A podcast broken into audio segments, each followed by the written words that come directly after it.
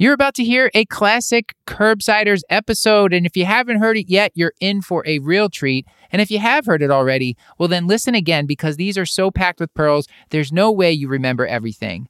But if you still just need new episodes, well, head over to our Patreon where we've already released something like 16 to 18 brand new episodes, and we're releasing two new ones every month. Plus, you can join our Discord, hang out with the team, ask us questions. It's a lot of fun over there. Patreon.com slash curbsiders. And we wanted to let you know that starting January 1st, 2024, VCU Health has let us know that they're going to have to start charging a small fee for CME credit. We understand why they need to do this, and we thank them for all the years of free CME credit for our listeners. We will continue to offer CME for episodes going forward through VCU Health at curbsiders.vcuhealth.org. The Curbsiders podcast is for entertainment, education, and information purposes only, and the topics discussed should not be used solely to diagnose, treat, cure, or prevent any diseases or conditions. Furthermore, the views and statements expressed on this podcast are solely those of the host and should not be interpreted to reflect official policy or position of any entity aside from possibly Kashlak Memorial Hospital and affiliate outreach programs, if indeed there are any. In fact, there are none. Pretty much, we aren't responsible if you screw up. You should always do your own homework and let us know when we're wrong.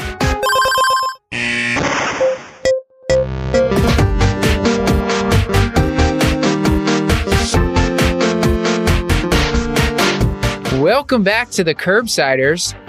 Well, hello, Matthew. Hello, Stuart. We are here tonight recording on nephrotic syndrome, nephritic syndrome with our most popular guest of all time, the great Dr. Joel Topf. That's right. You're in luck. Before we get to that, and before we introduce you to our wonderful producer, uh, Paul Williams, are you here? And could you tell the audience what do we what do we do on this show, and maybe remind them uh, how they can get CME for it? sure, Matt. We are, uh, as a gentle reminder, we are the Internal Medicine podcast. We use expert interviews to bring you clinical pearls and practice changing knowledge.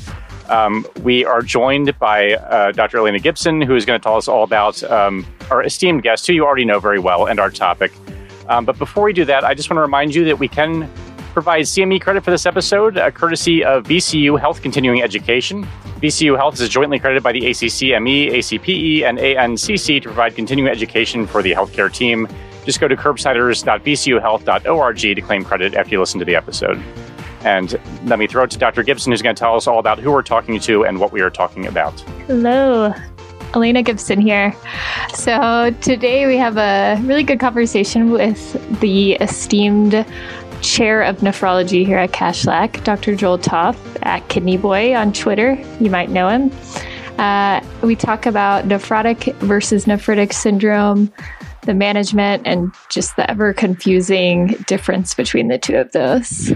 Hey, Paul, you know, in honor of Oh, nephrotic and nephritic syndrome, do you know where you can find a bunch of proteins? This is going to be a long run for a short slide. I can feel it. No, tell me, Stuart, Yeah, where it can you find a bunch of proteins? Online gaming. Oh, I don't hate that as much. I, I liked it, Paul. that was good. Joel, welcome back. We were just talking. This is your your 16th time on the show. That is incredible. Uh, and I, I, we don't know us. We're beyond smoking jackets at this point. Eh, Well, every, every appearance has been as special as the first one. Oh, This, this is going to be a great topic. Let's start off with the pick of the week. What are you, what are you digging these days? Uh, have you guys seen the television show Counterpart? No, no. I've not. It is outstanding. It is a uh, science fiction take. It kind of recreates the story of the Cold War. It occurs in a future, a future story of Berlin, uh, and it's all old-fashioned spycraft. It stars uh, J.K. Simmons, who is unbelievable in it. Oh, the best. Yeah. Highly recommend it. Now, here's the catch. Not on Amazon, not on Netflix. You're going to have to work to find it. But It's on Starz, looks like. yeah, it's a do, it's a do not miss good. Ugh, dag nabbit. Maybe I can get a free. Stuart, you uh, might have to. Yeah, I might have to actually pony up for that one. This sounds like this is right down my alley. Yeah, it's really good. It kind of falls Okay. on my pick of the week, if I'm allowed to give one. Go, uh, go ahead, Stuart. Oh yeah, my pick of the week is uh, the Blacklist. It's Which- passive aggression. I'm really a big fan. So my, my pick of the week is uh, the Blacklist. It is available on on Netflix. I started watching it. I don't know a couple weeks ago. It stars James Spader. It's also kind of a FBI spy thriller type thing. It's there's nine seasons now, over Really? 150 episodes. So it's going to take a long time to get through it, but it's it's a really good series. I like it. I watched a few seasons of The Blacklist. It does fall down after a few seasons. Does it's it? really, it's really good. I would say three or four seasons and then you Well. can kind of, I'm on the second season. yeah. Yeah. Features a lot of hats and trench coats. Am I, do I have that That's- right? you got it. Like That's correct, yes. Okay, great. James Good, Spader. perfect. And one relationship you really just can't figure out the whole time. That's right. Elena, what's your pick of the week? Uh, so my pick of the week, I have been watching the Tiny Desk concerts, but they're doing an at-home series, and so they have people perform in their own home. Uh, some of the artists kind of deck it out or have their whole band, but other people just play, and it's really nice if you want to watch it on your TV or just listen to it. The Michael Kiwanuka, I hope I said that right. Uh, uh, episode is really good. And for those of us who aren't cool, these would be. is this like a Jimmy Fallon thing? Is this like, Uh, a, or is this a is this like a YouTube thing? It's a YouTube thing. So tiny desk concerts in general, highly recommend. But usually they would have them come to the NPR studio and play in their studio. Hmm. It's just different bands. You can look it up on YouTube. I imagine you can just look it up on the internet as well. They probably have a website. Okay, Paul, what about you? Well, I, you know, I guess since we're keeping with the theme of spycraft, I not I don't want to date the episode, but the world is still horrible. Um, everything is awful, and so as I emotionally regress, I have found myself uh, really enjoying Legos. I'll just admit it here. I'm a, I'm a grown man who likes playing with Legos, and it's Legos. fine. Um, but there is a Lego set. It's the 007, the Aston Martin. Yeah. Um, that's like over 2,000 pieces. It took me like a week to put together. So it's it's it's nicely meditative. If you just want to sort of not focus on anything else and you don't walk around barefoot in your home too much, it is uh, the perfect combination of those things. So the the Lego Aston Martin would be a high recommend for somebody who doesn't have anything better to do. with Have you uh, seen the Lego Mario sets?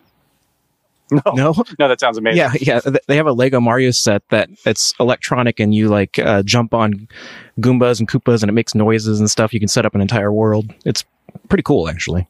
All right. Well, now I know what I'm doing in 2021. Fantastic. Yep, there you go.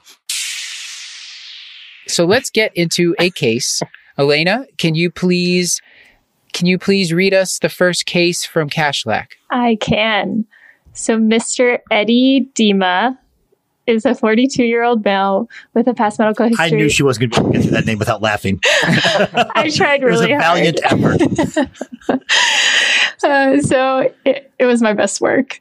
He has a past medical history of diabetes, hypertension, and gout. He presents with one month of increased shortness of breath, chest tightness, and peripheral edema. His labs are notable for a creatinine of 2.5. Unfortunately, the only other creatinine you have is 0.8, but it's from 12 years ago. Uh, BUN is 36, CO2 is 18, potassium 3.7, albumin 2.1. His A1C that was last recorded was 6.8. Uh, his EKG is not notable for anything concerning for ischemic change in. His troponin and BNP are negative. So you're not as concerned about a cardiac cause of his edema. And then his UA was notable for greater than 500 protein and 5 RBCs. So, thinking about what's going on in him, uh, what should the initial evaluation for AKI with proteinuria include, and how does that differ from AKI without proteinuria? Right. So, I mean, you know, generally it's the approach to nephrotic syndrome is you've got three organs that you need to look at, right? You need to look at kidneys, heart, and liver. And, uh, you know, we don't have a history of any liver disease, but you just want to make sure you're not missing any cirrhosis as, as a cause of the, one of the great edematous states. And, um, you know, you want, you take a look at the heart. I guess we have, we're going to accept that the negative BNP is going to be good enough that we don't have cardiac, uh, causes. And then we do have a urinalysis with heavy proteinuria. And so this sounds like nephrotic syndrome. And in fact, he has, uh, two of the criteria. He's got the, he's got three of the criteria. Well, he's got proteinuria, but we haven't been able to define the absolute amount, but it looks like heavy proteinuria on dipstick. We have hypoalbuminuria. That's part two. We have edema, which is three. The only other, uh, defining characteristic we would need would be an increased cholesterol. Um, And, and did I miss that, or is that oh, we, do we not have that yet? Not yet. Not yet. No. Okay, so that'd be so you know. You know, to uh, classically call this nephrotic syndrome, we need two steps. We need to quantify the protein, and there's a couple of different strategies for that, and we need to measure uh, the cholesterol. I, I personally, I'm not sure how much of a difference that's going to make. This guy has got unex- well, he's got heavy proteinuria. Looks like it's coming from the kidney. The real question and the real problem here is the most common cause of nephrotic syndrome in the United States is diabetes. And whether this is just diabetes, and I don't want to, I'm not trying to minimize that. It's a huge problem or whether it's a more I'm going to use the word interesting, a more interesting or rare cause, uh, primary uh, kidney disease, or not even necessarily primary kidney disease, but some other kidney pathology that's causing the nephrotic syndrome is uh, a, a difficult question, something that you're going to need to pursue.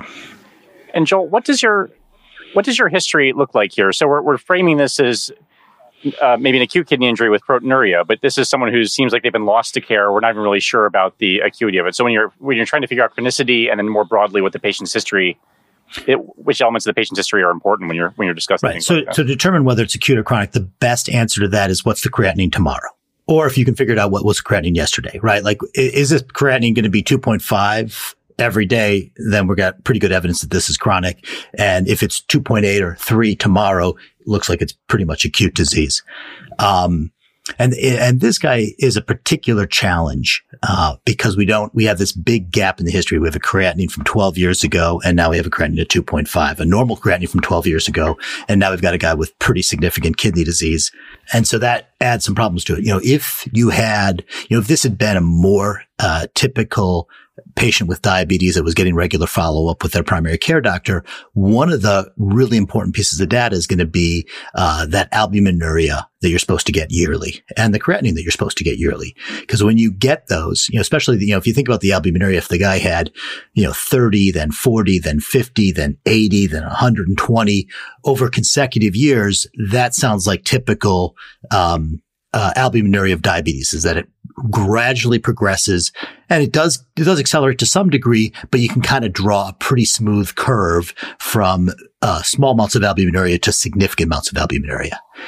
If, and then if in the, in the presence of that going, you know, 30 to 50 to 80, it goes to 1200, you know, within a year, that's not diabetic disease. That's something else. Some other illness comes on and has changed this pattern of albuminuria. And so that's one of the important clues that we use to try to differentiate is this diabetic disease or is this something different? What about if the if the patient say had relatively controlled diabetes and then went from relatively controlled just wildly out of control? Might you see a, a spike in proteinuria in that case, or would you still see an upward trend, like you're saying?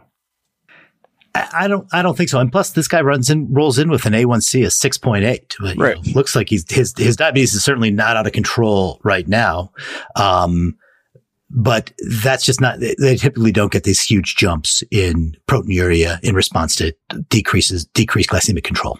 Joel, I wanted to recap the the diagnosis of nephrotic syndrome and then go back to the proteinuria thing, quantifying it. So yeah. you mentioned you, proteinuria, you need that. You typically it's 3.5 grams in 24 hours or on a spot protein creatinine, and maybe you can talk about that. What what we look for in the spot protein creatinine. So they need the proteinuria, peripheral edema, low serum albumin, and then uh, what what else am I missing from this? The hyperlipidemia. You said you yeah. said four criteria. Yep.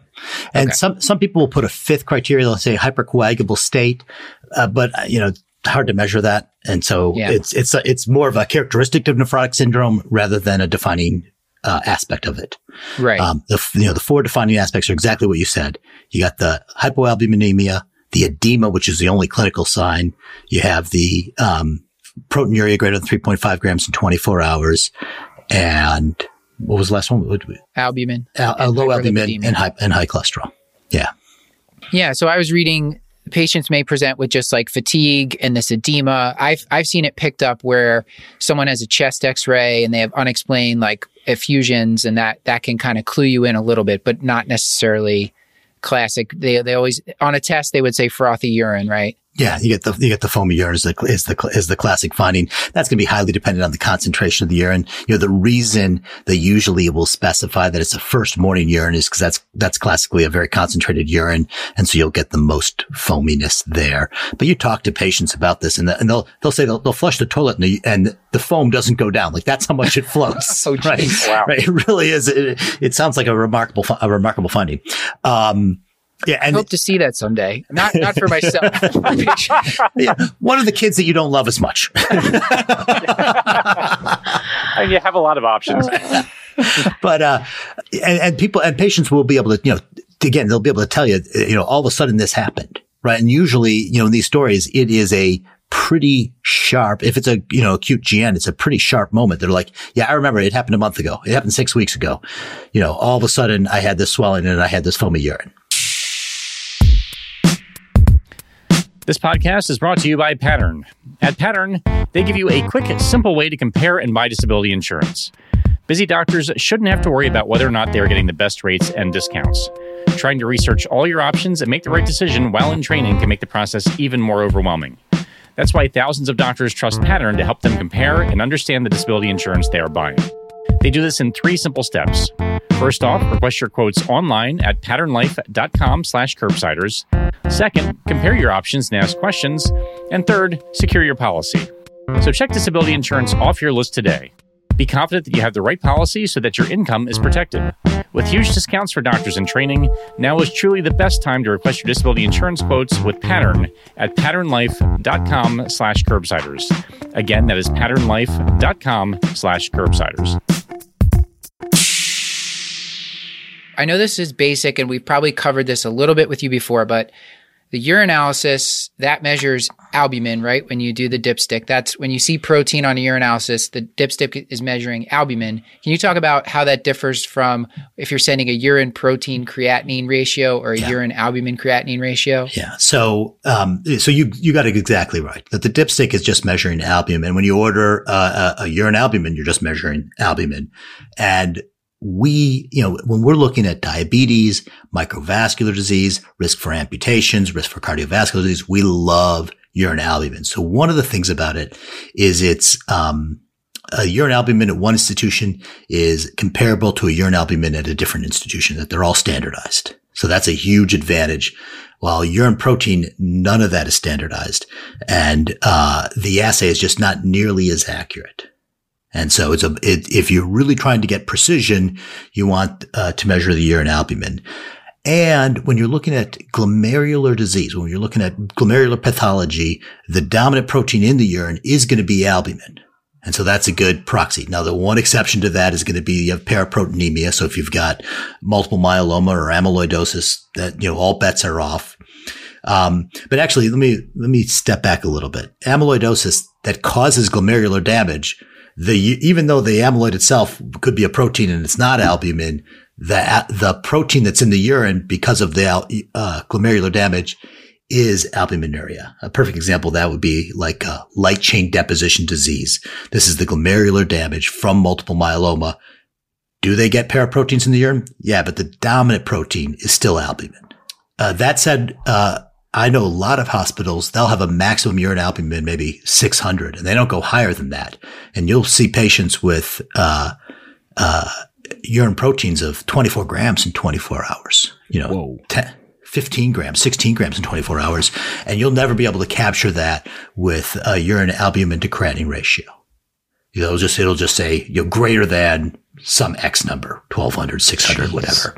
And, and you don't, and, and to get more precision, you'll need to do a protein to creatinine ratio or the 24 hour urine. Yeah. So if we suspect nephrotic syndrome, you it, it's pretty time intensive, labor intensive, and sometimes hard just to get the patient and the staff to collect 24 hours of urine. So I usually like to start with a urine protein to creatinine ratio.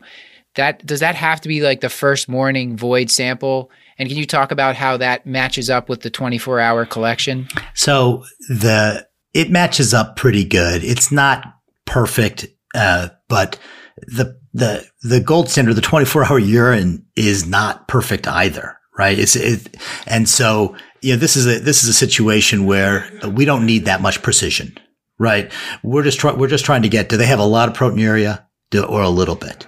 And so, uh, a protein to creatinine ratio is going to be fine. If that ratio is greater than, uh, two grams per gram creatinine, uh, that's abnormal. That's you know, wildly abnormal proteinuria, not subtle, clearly indicative of glomerular damage. And if you don't have an explanation, you're going to go get a kidney biopsy to figure that out.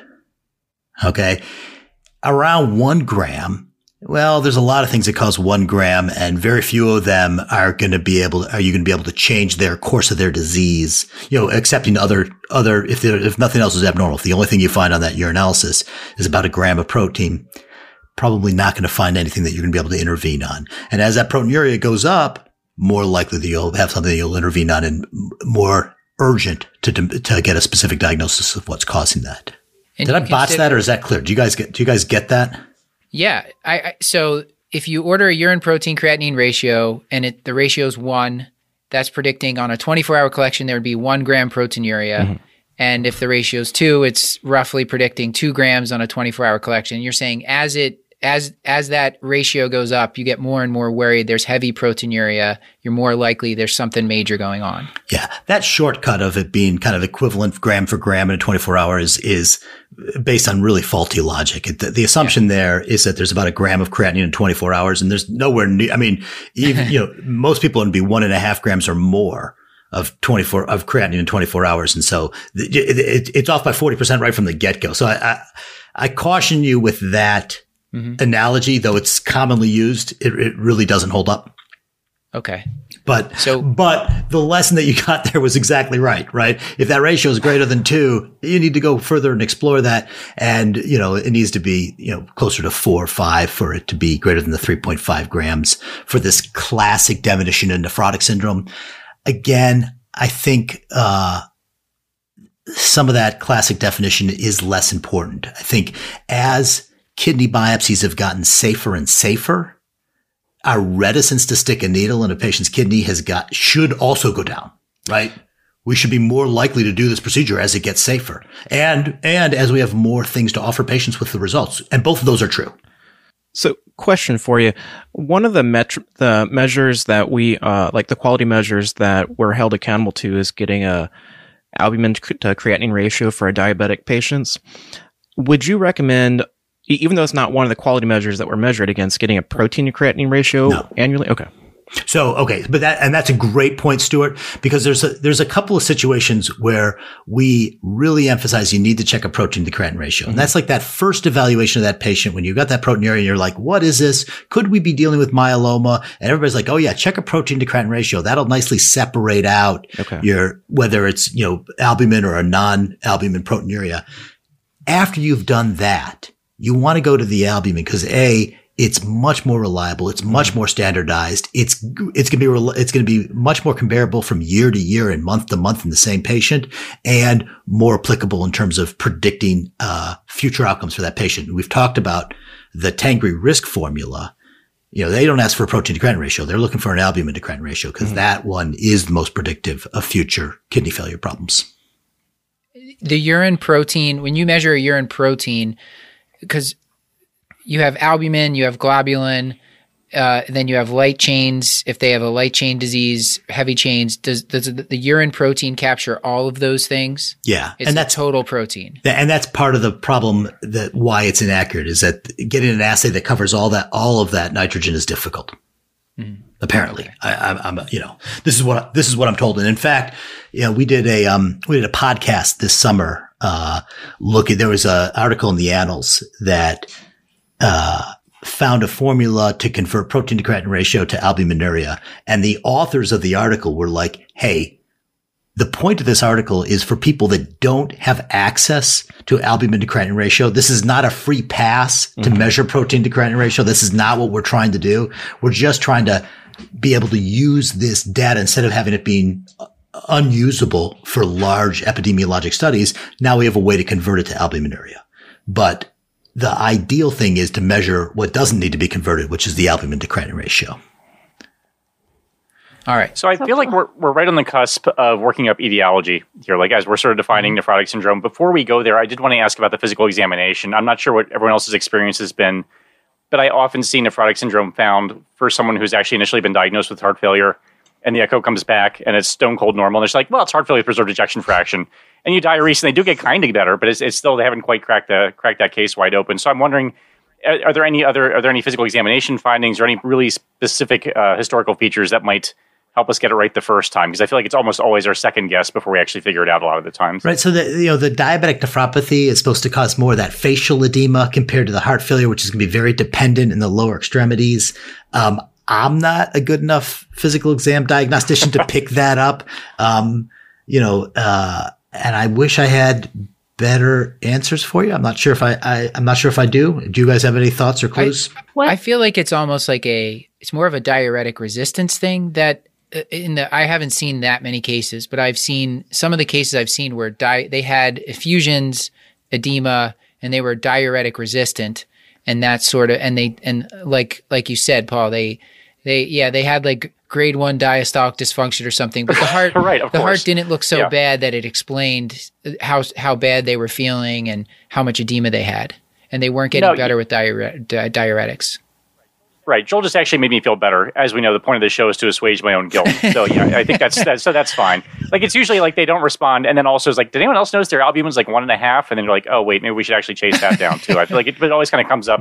right. It's never our first guess, unfortunately. Yeah. Yeah. It's always my first guess, but I'm always, but I'm, but I'm equally disappointed. Right? The guy's got an EF at 25. I'm like, maybe it's nephrotic syndrome. No, no, it's the heart failure, Joel. what do you think about a fundoscopic exam in these patients? Right. So what, this this comes under the uh, is there something that we can do to pick out the diabetic disease? Can we can we find something that confirms that this is diabetic nephropathy rather than uh, some other exotic cause of nephrotic syndrome? And um, uh, retinopathy is pretty reliably consistent with the kind of classic Kimmelstiel-Wilson lesions that we see with diabetic nephropathy in type 1 diabetics. But that's such a minority of the patients that we're seeing. Um, it's not going to be super reliable here. And, you know, and just because you have diabetic nephropathy doesn't mean you're now immune to focal segmental glomerular sclerosis or uh, membranous or the full panoply of other kidney diseases. So I'm not sure uh, how much that gets you out of jail. Uh, it does, you know, if you have a, if the, if the rest of the picture is really looking like lining up with diabetic nephropathy, it is a consistent picture, part of that story. And it does, it does reassure you. Um, but I don't think it's the, uh, the get out of jail free card that you hope it is. So Mr. Eddie has a total protein to creatinine ratio that is 12 grams. So definitely consistent with nephrotic range proteinuria based on our yeah. discussion. Uh, he right. The line in the sand is two, and he's twelve. Yeah, it's just it's just not even close, right? And and and I want to just the other thing to to remember is that the normal protein to creatinine ratio is zero point two five. Hmm. Right, he's fifty times higher than what he needs to be. Yeah, can't be good. And his LDL is one twenty. Uh, and he does have a history of diabetes. He wasn't on any statin, hadn't been in care for a while. He did have a fundoscopic exam as well, did not have any evidence of diabetic retinopathy. So, just thinking about the workup and what you would do next to uh, work through the causes of nephrotic syndrome. Right. So, in my mind, I got a guy who's got well controlled A1C despite no medical care. I just, I'm really dis, and, and no other uh, uh, end organ damage, evidence, uh, evidence of end organ damage that we can see besides this kidney uh, with from the diabetes. This guy seems to have diabetes in name only. And he's got really heavy proteinuria, 12 grams. In my mind, I'm already thinking this guy needs a kidney biopsy. What I would do, you know, as we're waiting for the PT, PTT to come back is we usually try to, I, I like to do a serologic workup. Uh, you know, we'll check uh, SPEP, UPEP, make sure there's no myeloma. He's a little young for that. I, I don't see a hemoglobin, but again, you can kind of start to draw a picture. Does this look like multiple myeloma or not? Um, ANA, look for lupus, uh, get hepatitis profile. So hepatitis B causes membranous, hepatitis C causes uh, MPGN. Uh, check an HIV or assess him for risk factors for HIV. However, choose to do that because uh, that can cause a collapsing FSGS. Um, C3 and C4 are more for a nephritic picture, not super helpful here. He does he does have some renal dysfunction, but there was no blood in the oh, five red cells in the urine. Uh, it's on the border of normal. I'm, I'm, not, I'm not too concerned about it. Uh, was his blood pressure reasonable? Yeah, it was a little bit high, but it was like 150 systolic, usually 140s. And when we got the next day's lab, did his creatinine go up or is this a kind of a stable creatinine picture? It stayed about the same. Right. So if it was again, if the creatinine was going up day by day, that starts to look like, hey, maybe we have a rapidly progressive GN, or maybe we're in the middle of some acute kidney injury, and that kind of widen. Your, you'll start to look at kind of a more of a nephritic picture, looking for ANCAs, complements, um, that type of thing. But it's sounding more like kind of a pure nephrotic syndrome. And so, yeah, SPEP, UPEP, ANA, hepatitis, uh, BC, HIV, and Joel, Um, you'd be looking at the urine with the RBC question. It sounds like five is on the lower side. yeah. When when you spin the urine, how often are you actually seeing casts or dysmorphic RBCs, which I know to look for on on exams when you're thinking about a nephritic syndrome, but I don't know that I could pick them out. Uh, red cell casts maybe, but not the dysmorphic RBCs in a in his Right. urine. And so, yeah, in nephrotic syndrome, you can see the, the lipid droplets, the lipid laden uh, droplets. Uh, if you have a polarizing light, fit, uh, polarizing light, you can see the uh, Maltese cross. Um, and then, yeah, if it's glomerular bleeding, you should, the red cells should be dysmorphic, but the uh, sensitivity and specificity of those is less than you would want for something so difficult to find. Right. right. I think it's even, you're supposed to use a phase contrast micro- microscope. I, I don't know what that is, but it sounds expensive, right? Okay, We So definitely in don't have one. So in practice, you're looking for microscopic hematuria on a dipstick. Yeah, and and and and I'll look. You can see red cells, right? It's just how reliable is it? Can you rule out glomerular bleeding if they don't look dysmorphic to you? Probably not, right? Um, and it's great when you see it, and it's you know it's one of those things, kind of like after you have the diagnosis, you're like, see, and we knew from the UA. so the the framework question for this it sounds like uh is there any way that you think about this in buckets like do you just is it nephrotic syndrome nephritic syndrome because there's a lot of these they always get jumbled up in my mind how do you start to put this together in Yeah. practice when you're Yeah, I mean, this guy, this guy has, this guy hit, hits the nephrotic syndrome. And the next question is the most common cause of nephrotic syndrome in the United States in men is diabetes. In women, it's probably preeclampsia, but he's, he's not pregnant, right? Uh, pretest probability of pregnancy, very low. Um, uh, so, uh, you know, it, it's diabetes versus, you know, kind of the world, all the other possibilities. And, and there's not that many possibilities, right? So it's going to be, there's membranous, there's FSGS, there's, uh, minimal change disease. Um, and then, and then, and those are, those are kind of your, your big ticket items. And then, um, you know, then there's the, the rare ones, you know, fibrillary and immunotactoid is like twice in a career diagnosis for a, you know, for, even heard of for a nephrologist, right? For someone who sees this, who gets referred this, it is incredibly rare. Um, uh, uh, uh, light chain deposition disease, which is what we're going to pick up with our myeloma test. Um, uh, amyloidosis, another, you know, one in a million diagnosis, but really, uh, minimal change disease, FSGS, uh, and membranous are going to be your, your big 3 after your diabetes.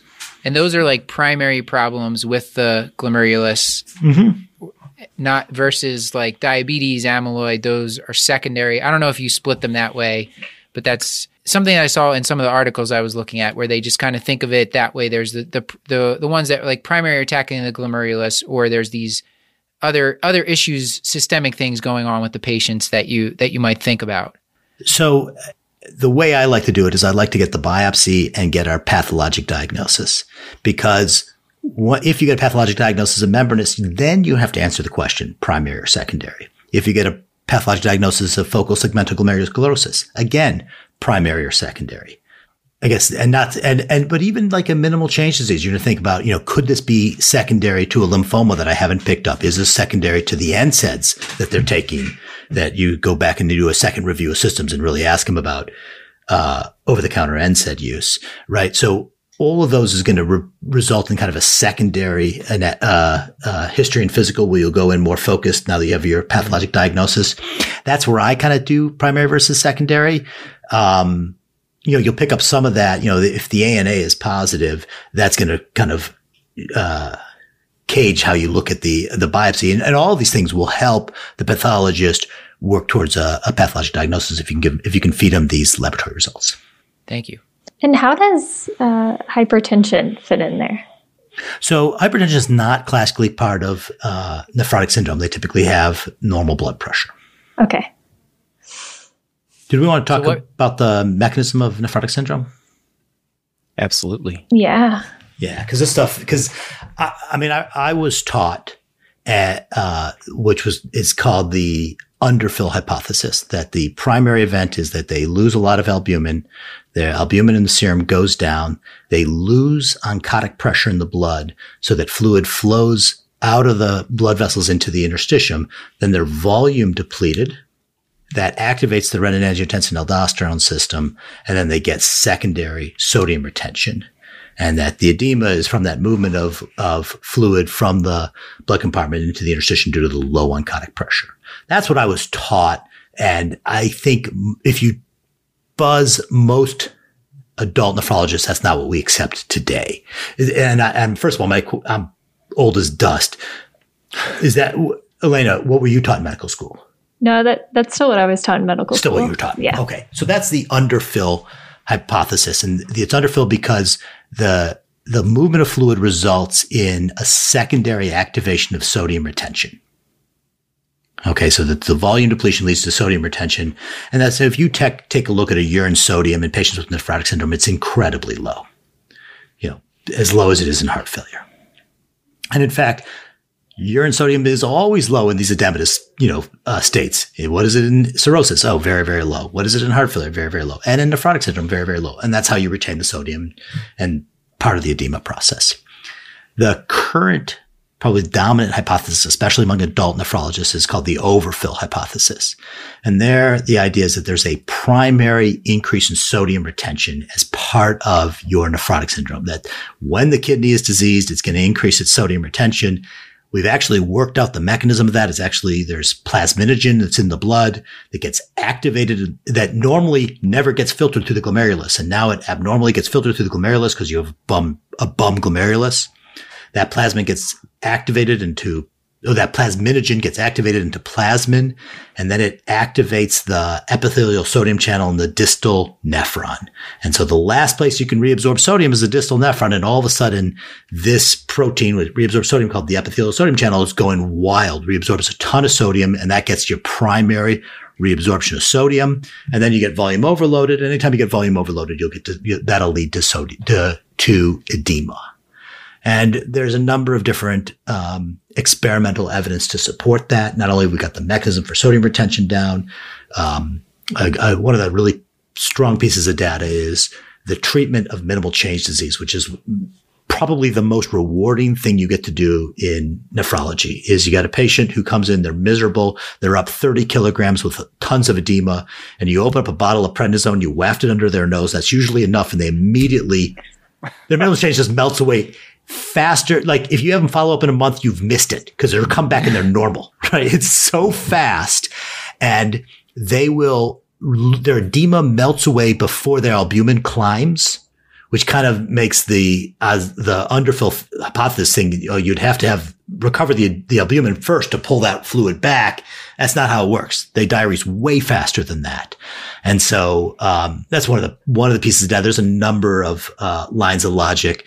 You know, one of the one of the important ones is if your albumin falls, the underfill hypothesis says that the oncotic pressure in the plasma falls, but the real question is the difference between oncotic pressure in the plasma and the oncotic pressure in the interstitium. And it looks like where does the protein from the interstitium comes? Well, it comes from the plasma. And so as the albumin falls in the plasma, the albumin falls in the interstitium also. And the delta of the osmotic pressure between those two compartments doesn't change. And so you don't, and what you need is you need to have a lot less osmotic pressure in the capillary. So you get net fluid flowing out of the capillary. And we just don't see that when we actually measure it regardless, it it looks like it's the overfill hypothesis is the one that's generally accepted. I, from what I understand, pediatricians kind of they're on the fence a little bit more. So albumin is not the answer. Yes, human. That's exactly right. Right. You immediately come to the, the, and, and in fact, that's backed up by pretty consistent data that the use of albumin to improve uh, diuresis in, uh, in nephrotic syndrome, it just doesn't work, especially in adults. Again, there's some data in kids, but the kids, it's like, it seems to work well, but they have a lot of complications. There's a lot of hypertension from them. And so maybe not as not as good as you would hope. But yeah, albumin infusions to spur diuresis, not very effective. But, but because the we've actually localized where the sodium retention is, which is this ENaC receptor, that's the receptor that we block with amiloride. So this like potassium sparing diuretic that we like never use all of a sudden takes center stage in nephrotic syndrome. There's not as much clinical data as I'd like to see. It's a lot of kind of case reports here and there. Um, uh, most people just kind of rely on loop diuretics to to do the diuresis, but amiloride makes sense. Right. So just bringing us back to the case and thinking about what we would do for the workup of nephrotic syndrome, what lab workup would you send or any other test you would want to know? So this patient is going to get a biopsy. So we're going to get coags. We're going to get a CBC.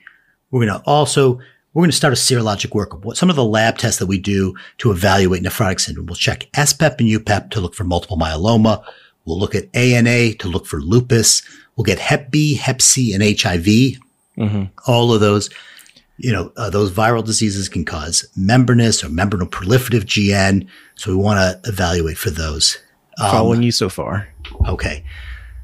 One of the newer tests is this anti-PLA2R. And this is a huge breakthrough. I think it's 2009, but it is the, um, it's the discovery of the antigen that's responsible for about 70 to 80% of idiopathic membranous. And it ends up being not only is it good for diagnosis, it's good for prognosis and it's good for monitoring therapy. It's kind of the, it's kind of a home run. It's exactly what you want for a um, biological marker. So who's, who's ordering the, the PLA2R? Is that the nephrologist? I've never ordered one before. Yeah, I, I this it, it's specific enough that this can be a nephrology only. Yeah. Okay. The nephrologist calls the intern and asks them to order a PLA2R. right, because when the nephrologist exactly. orders it himself, he gets called by the chief of the, the program director, telling them that you're not allowed to write orders on our patients. That yeah, exactly. Needs to have the intern write it. It looks like Plazer. I love that. Anti PLA2R. And we t- we talked. So if this was more of a nephritic picture, sometimes I see people throwing the complements in there, Joel. If this is more of a nephritic picture, more heavy uh, hematuria, you would you would order. Yeah, if you start to have a nephritic picture, and, remi- and a reminder, that's going to have hematuria, kidney injury, acute kidney injury, and hypertension. Those are the three elements of nephritis. And in that situation, yeah, you're going to C3, C4, maybe a CH50. Um, you're going to order ANCAs. Uh, it'll be a bit, uh, you know, slightly different. Okay. And we'll get into that a little bit more on the second case. Let's let's say this guy gets his kidney biopsy. Elena, do we have the results of that for this case? Yes, we do. And he kind of first some news on his serologies. His PLA2R was actually positive. And, and did we have that before the biopsy? Let's it was yes. before the biopsy. Yes. So would you still think he needs a biopsy. Right. And so, uh, honestly, the data on uh, anti PLA2R is so good. I think there will be a future when we will not need a biopsy. That's not today. And right okay. now, the point where the debate is, is if you have a patient with perfect kidney function, no other history, no other possible differential, and you have a positive anti-PLA2R, can you then just proceed with treatment? And I think it's a reasonable argument to say yes, that you could go on to treatment for membranous just based on anti-PLA2R in the kind of the perfect patient. This guy's not the perfect patient. He's got diabetes. He's got an elevated creatinine. I don't think anybody at this time in 2020 is pushing to treat membranous based on anti-PLA2R in this patient. Yeah, because he also had like very mild hematuria, right? The, the, and he's got hypertension. Maybe that's just because he's not on anything, and he and he just has essential hypertension. So it, it's a little bit of a muddy picture here. Yeah. All right. So I guess we've we've pretty much made our diagnosis now? Uh, He did get a did we- biopsy. no, did we make the? We have a okay, Yeah. biopsy, So yeah. what does the biopsy show? Uh, it was consistent with membranous nephropathy, and so he was started on treatment for that uh, with steroids and cyclophosphamide. Excellent. Yeah. So steroids and cyclophosphamide are, are the kind of the uh, the traditional highest evidence level uh, therapy for this. It's what's recommended in the KDIGO guidelines. I think you find a lot of nephrologists trying to avoid cyclophosphamide. It does have uh, significant toxicity, especially long-term toxicity that these patients can get. Uh, uroepithelial cancers, you know, 10, 15 years down the road, which are make everybody a bit nervous. Um, and there's pretty good response to rituximab.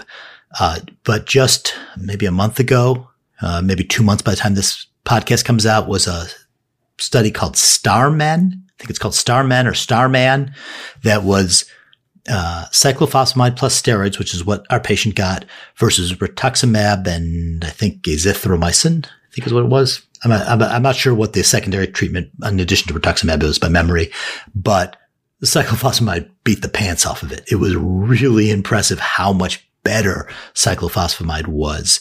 Um, and I think it surprised a lot of people because rituximab had really been in just about every other GN had really done a, an excellent job and was, you know, considered low risk uh, in terms of side effects.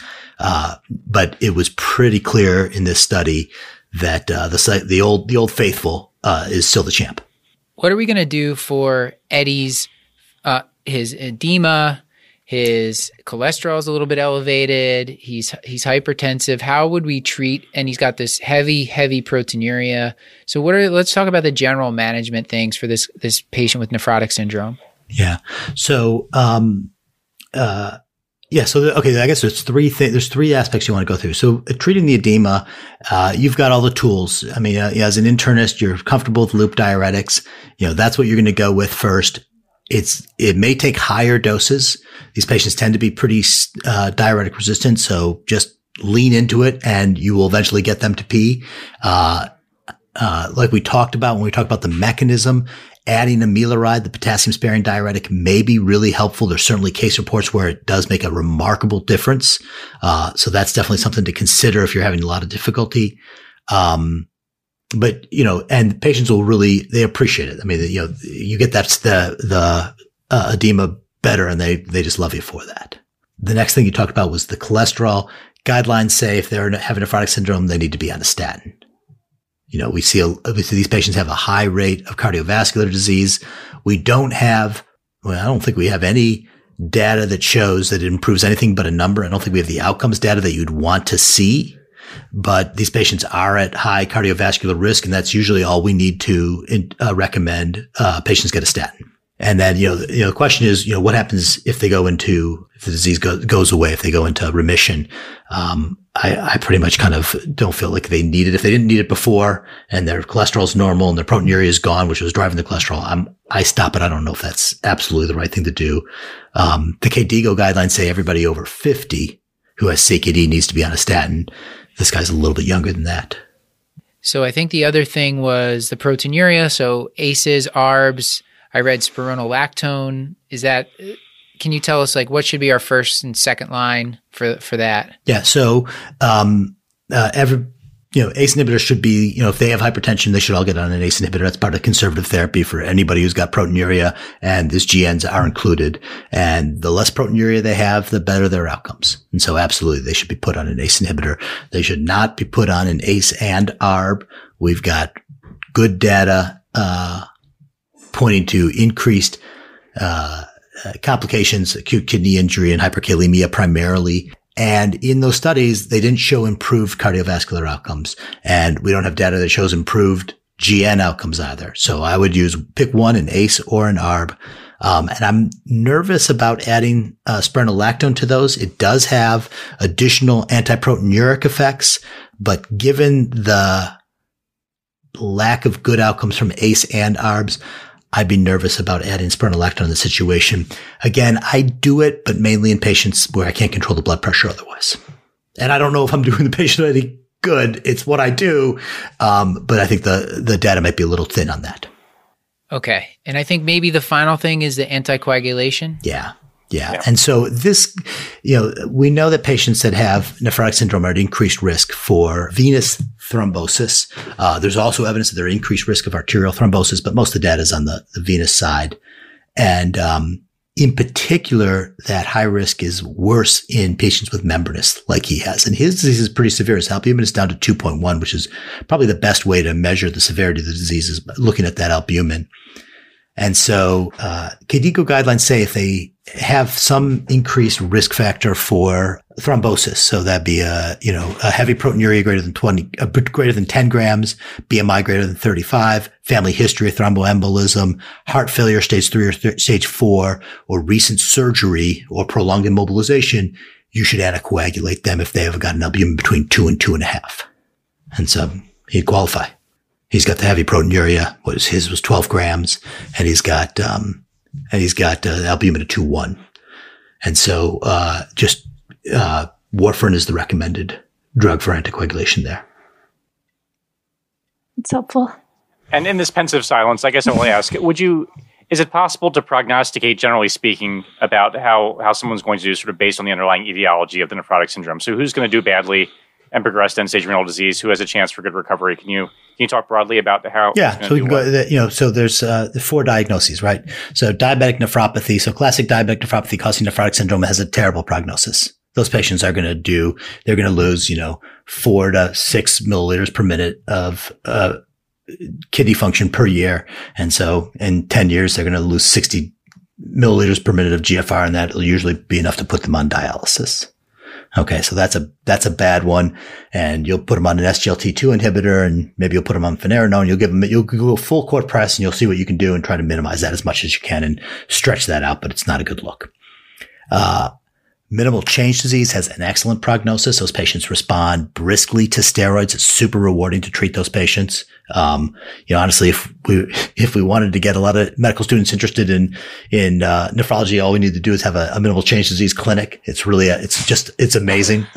um, and they have an, they have an excellent prognosis. They all go into remission. There's a pretty high rate of relapse. Uh, where they'll eventually have an episode of relapse, but even those, uh, those oftentimes will, or usually most times respond equally well to steroids the second time around. And so it's just how frequently they relapse. Um, and so, you know, even though that sounds bad for the patients, you get the reward of fixing them again. And who have steroids ever hurt? No one. right? So Good point. So, uh, and so that's minimal change disease, generally good prognosis. Then there's uh, focal segmental glomerulosclerosis, not so great. Uh, about 50% of those patients will end up on dialysis in 10 years. And, um, and, and a pretty significant portion of the other half will follow them onto dialysis in more than 10 years. So it's a pretty bad disease. Um, and the treatment options are not great. We throw steroids at a lot of those patients and it sometimes works a little bit and very rarely works well, but it's, it's not a great therapy. Uh, we'll also use uh, calcineurin inhibitors like uh, cyclosporin or tacrolimus in that, and that works a little bit. Not great. Uh, also, new therapies are on the uh, horizon for that, so that's something that's uh, it's worth exploring. And if you don't have access to experimental therapies, getting your patients to a tertiary care center that does, because like I said, there are new experimental therapies for FSGS that we did not have previously. And then membranous is uh, the other big category uh, here. Uh, this is what our patients has, and the the classic teaching that I was taught in medical school actually kind of holds up. That about a, a third of them will have spontaneous remission. Disease just goes away. It seems to be no problem. A third of them kind of have this kind of smoldering proteinuria that just lasts and lasts, but their kidney rem- sta- function remains relatively stable. And then a third of them have pretty aggressive progressive disease. Um, and, but the good news is that the disease is pretty amenable to treatment. So the, the patient, the treatment that this patient got with, um, cyclophosphamide and steroids works pretty well. And if you can get the patients into remission, they do very well. And that's, that's the whole key, just getting them into remission. And remissions can be, their, their proteinuria goes away or it goes to less than half a gram. Joel, before we leave Eddie and this case, what are you going to tell him about dietary protein intake? Are you going to, do you believe in this whole 0.8 to 1 gram per kilogram per day and the fluid restriction, salt restriction. Is that something that you you tell patients with nephrotic syndrome? So the salt restriction, I think, is important. So most of the data on ACE inhibitors was done with concurrent salt uh, sodium restriction. So I'd want to advise them to do that. That's going to be a, a, good way for them to help control the edema. Um, I'm not a believer in lowering the albumin in their diet, their low protein diets. I'm not convinced and that's my opinion. I think the guidelines say uh, go down to 0.8. That's the recommended uh, guidance. So that's probably what you should do and certainly the right answer on the test. okay. Okay. I just have a quick question. So if they have underlying, say it's HIV and F- FSGS or hepatitis, are you treating the viral yeah, cause what, or are you? That's a hundred percent. So, okay. um, so the problem, so uh, hepatitis B causes the most more smoldering disease. That tends to be associated with membranous. And if you treat the virus, the membranous goes away. Okay. And the hepatitis C also that t- typically causes a membranoproliferative GN. Uh, and again, if you treat the virus, the GN goes away. The HIV disease is super aggressive. It causes a collapsing FSGS. That's a permanent scar on the kidney, and you can get them to zero viral load, and the kidney doesn't recover. Okay. Yeah. Makes sense. All right. Elena, why don't you bring us to the next case? Got it, Matt. So, Miss Red, she's 38 years old, uh, presents to the ED from clinic for evaluation of an AKI and a headache. She had gone to clinic where they checked some labs, which were notable for creatinine of 3.1. Her baseline was around one a month prior to that. Her BUN was 56. Her blood pressure was 187 over 105 in the emergency department. She denied any history of hypertension or kidney disease. But she did have a history of headaches and a fever that initially led her to go to the her primary care clinic in the first place about a month ago. Uh, her UA in the ED is notable for a protein of 100, 36 RBCs, and 22 white blood cells. She also has a few bacteria. So, thinking about the cause of her AKI, what findings on a UA are most concerning for glomerulonephritis? And how is urine microscopy useful beyond that? Yeah, I mean, so uh, yeah, this doesn't sound this doesn't sound good at all. So you've got a patient who had a creatinine of one a month ago, and now has got a creatinine of three point one. So they've lost two thirds of their kidney function. Um, they're hypertensive. They got hematuria. They got pyuria, um, and they got proteinuria. And all of this is new. The urinalysis findings weren't there previously, I presume. No, they weren't. She didn't. She only had like a UA from a few years ago when she thought she had a UTI, but they weren't there at that point. And they weren't there. Yeah. So the, I mean, this this is um, yeah. So it's a it's acute kidney injury in the uh, ED, and so you know pretest probability just taking all comers. Most likely, it's going to be pre-renal, and so you're going to want to make sure you want to give her fluids overnight, but um, yeah, actually, you're not going to give this patient fluids, right? So you got a blood pressure of 187 over 105. The last patient, last thing this patient needs is a, is a couple of liters of saline. Um, so, you know, this, this, this looks like a, a, a GN. It really does. Um, you know, she's got uh, all the characteristics. She's got the renal failure. She's got the hypertension and she's got hematuria and pyuria. And, uh, yeah, so look, it looks like a nephritis, uh, from the, from the get go. And then, uh, you know, what, what can you get from the microscopy? Like looking at this urine on the micro, microscope, you know, this, you would expect to see red cell casts if this was a, was a glomerulonephritis. So you do a urine microscopy. Mm-hmm. She has some dysmorphic red blood cells mm-hmm. and granular casts. Mm-hmm. Although I did spin her urine, so no promises on the sensitivity there. Strong work. Uh, and her physical exam is notable for uh, a friction rub on her cardiovascular exam. Her pulmonary exam is normal, maybe some decreased breath sounds in the bases. She doesn't have any rash or edema. So now that you're thinking she has GN, how do you categorize the differential and start to think think about working it up? Right. So, you know, the friction rub does, you know, uh, serositis is part of the lupus. Uh, and, you know, you have young woman. So that, that's a nice fit as a possible, uh, diagnosis there. Um, in terms of kind of rapidly progressive glomerulonephritis or acute nephritis, uh, there are three uh, buckets here. You have the uh, pauci immune GNs, and this is the uh, ANCA associated small vessel vasculitis. And um, uh, then you have um, anti-glomerular basement membrane antibodies, so Goodpasture's, disease. Um, and then you have a, a big pick, the big bucket, which is the immune complex GN. And this, um, we talked about membranous, which is actually an immune complex. We talked about anti-PLA2R. There's a few other, um, uh, antibodies that it can react to. So that's one of them. Um, though that is tends to be nephrotic, not nephritic. So it's not a great call for this diagnosis. Um, lupus nephritis has a wide ranging presentation. It can have a, uh, it can have a rapidly progressive. It can have a crescentic appearance on biopsy. It can also look like membranous, right? That's a, a, class five.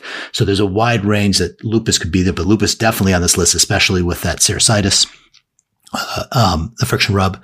Uh, IgA nephropathy is kind of a classic uh, nephritic picture. Um, uh, and then uh, the various, you know, uh, types of membranous proliferative GN, infectious glomerulonephritis. So if she'd had a previous streptococcal uh, disease, that's another cause of Im- immunocomplex GN. Um, so that's kind of those are the three buckets: pauci immune, anti-GBM, and immune complex. And the, and the immune complex just means that we're finding uh, antibody and antigen in the kidney. And Joel, you made a figure that you're sharing with us. Yep. And hopefully we'll be able to share a version of this with the audience as an infographic with uh, of course with your permission. Yeah no no i'll, I'll send you the i'll send you the raw file so you can make it pretty. Okay. Elaine is very good at that actually. Uh, she's uh she's a, a, pro at making in- infographics at this point. It is fun. It's what i do when i listen to the tiny desk concerts I'm not sure where on the spectrum of cool that falls, but we'll just. you don't have to tell me. Paul just killing him. um. So what's next for Miss Miss Red? So her lab workup is revealing for a protein to creatinine ratio of one gram. Her C3 is 47. Her C4 is five.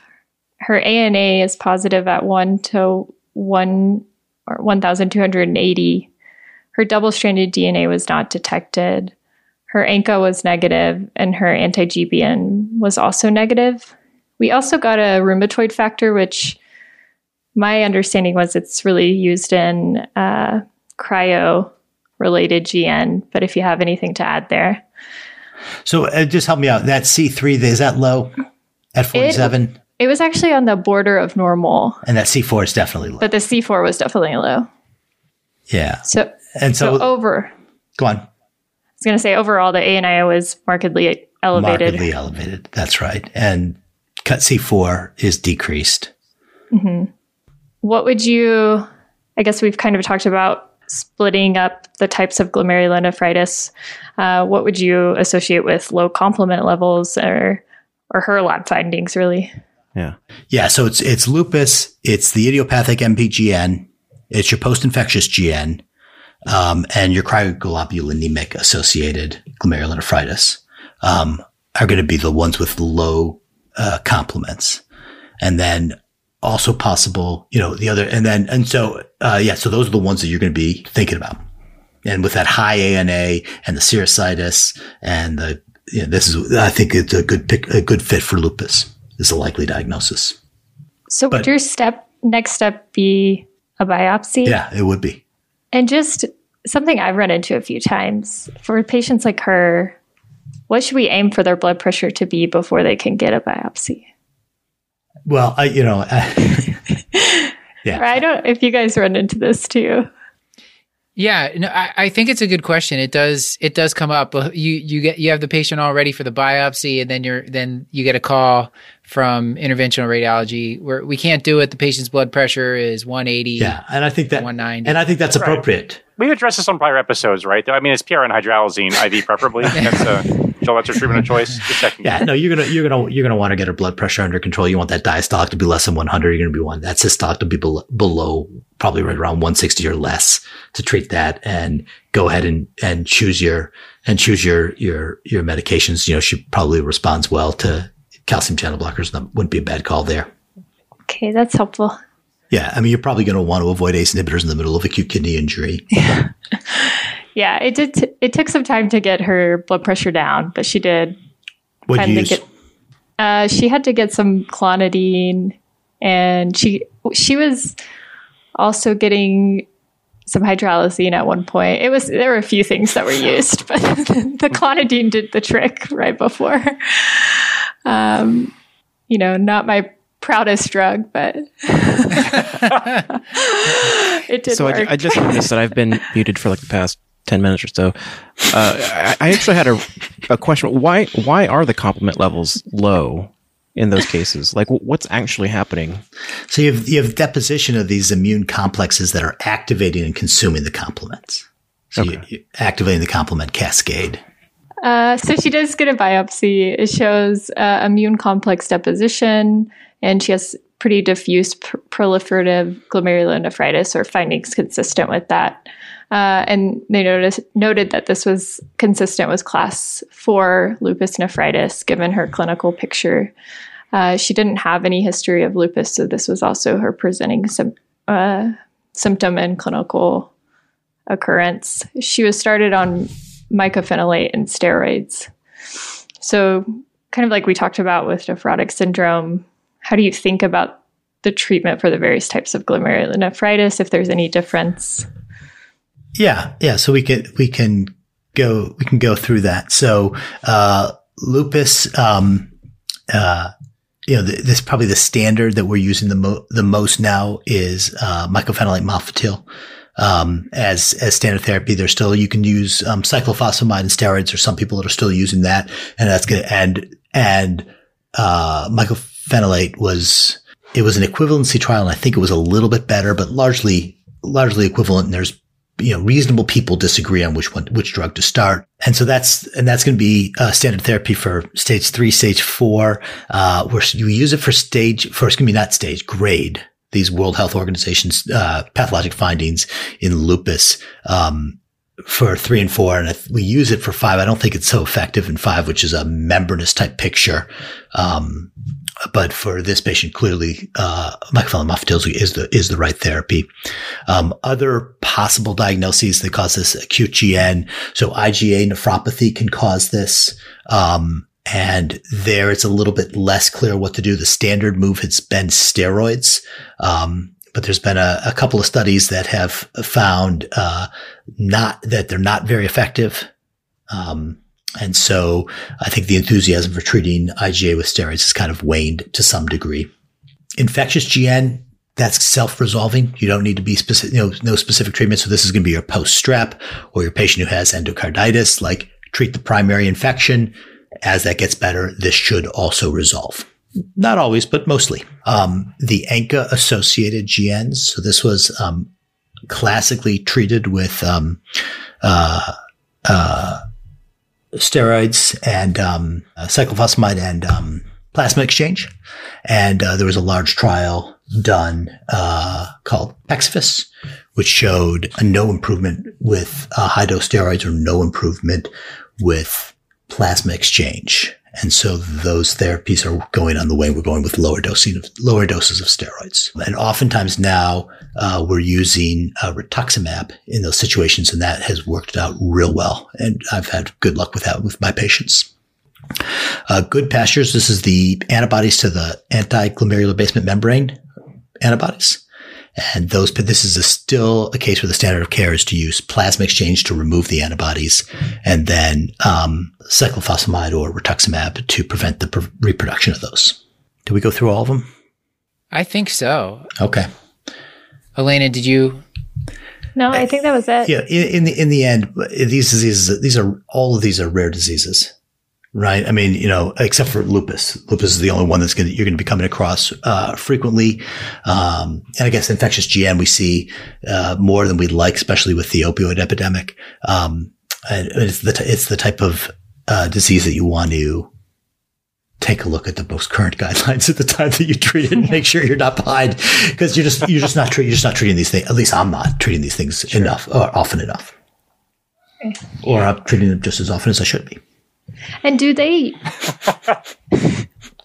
do people with lupus nephritis usually have other symptoms of lupus or other findings? I guess you were talking about serositis, so I just wasn't sure. Yeah, I, I, I would Um, say kind of 50 50. A lot of patients will have, you know, some, you know, uh, uh, not uh, extrarenal manifestations of their lupus. You know, a lot of times it's kind of your typical I've got arthritis or I've got rash or I'm losing my hair or I have shortness of breath, you know, some kind of, you know, pleurisy. Um, but, uh, and other times they're like, no, it's just renal limited. I just, all I have is kidney findings. Okay. They tell you that. Yeah. They say, doctor, this is renal limited lupus. Why are you asking me those questions? Very sophisticated good. clinic. I think we are out of time.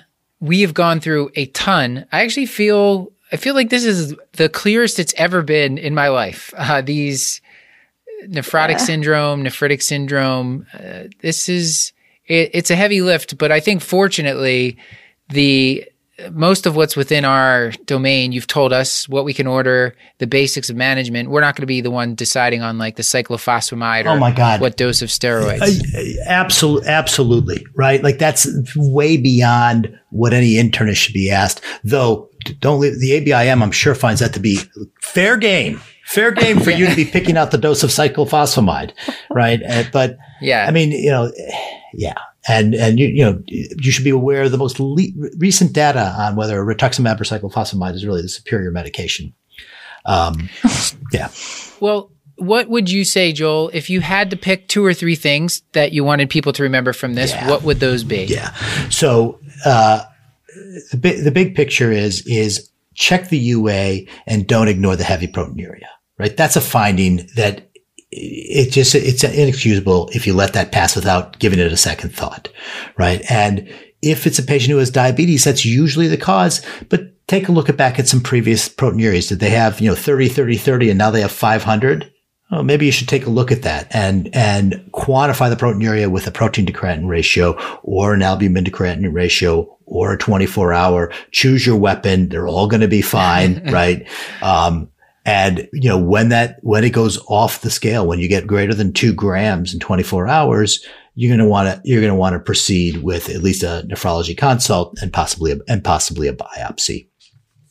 Uh, the new exciting thing in nephrotic syndrome is going to be this anti-PLA2R in membranous. It's good for diagnosis. It's good for prognosis. It's good for monitoring treatment. It comes back if the drug, if the disease is going to relapse, the antibodies come back a few months before. Like it's just a, it's exactly everything you'd want in a marker. It really is remarkable how good that works. And then, you know, in minimal change disease, it's the same story as with kids is that steroids work really well, um, puts people into, put people in remission. But you get some patients, especially with a focal segmental glomerulosclerosis or with diabetes, where you're not going to be able to get them in remission and they're going to have to live with their proteinuria. Those patients you're going to manage with loop diuretics. You want to get them on statins. If their albumin is particularly low, you should consider anticoagulation.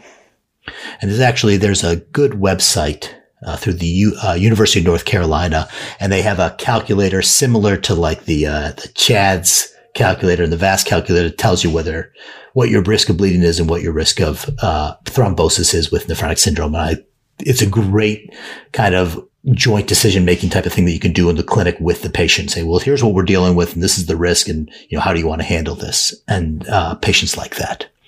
If you're facing a patient that has a more kind of a, a more acute picture, patient who's losing kidney function, right? So uh, rapidly progressive, they have high blood pressure, hematuria, uh, and, and renal failure, got a nephritic picture. Again, those patients are going to need a biopsy. That's where you're going to make your diagnosis. You can sometimes make a diagnosis with uh, an ANCA level that can be positive, get that immune GN just from a serologic.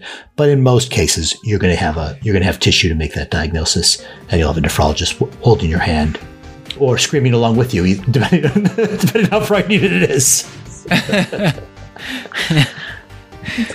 I don't know if I, I summarized it up, but you know, it, it- you know, but you know, that's kind of what you're looking at. All right. Yeah. We will fade to black.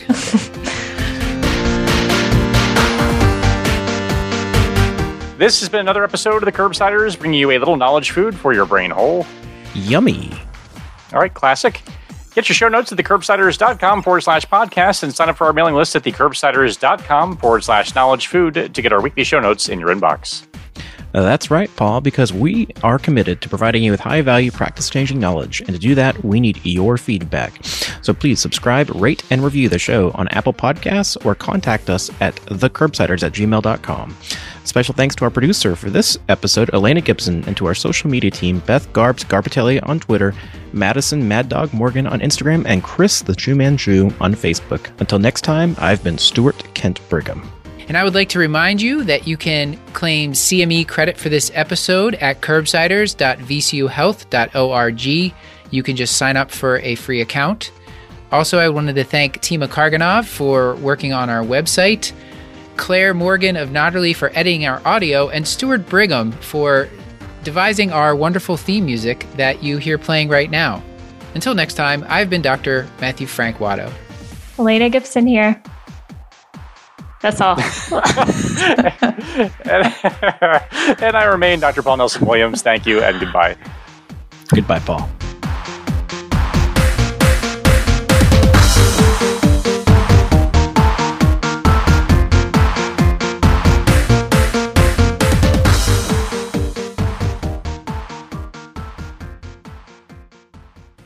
Pa- Paul, I have a complimentary pick of the week, and I this was not planned, but uh, this is I I have been spending a lot of time outside building a treehouse for my kids. It was a gigantic project that my fortunately my father in law is a is a real adult with real tools and uh, walked me through it. But uh, we were forced to stop working together because of you know, COVID related reasons, and I ended up doing a fair amount of it uh, on my own. But it was actually quite enjoyable and uh, feels good to just be like building things, being outside, not thinking about uh, taking a break from all the screens is was the biggest Yes. thing.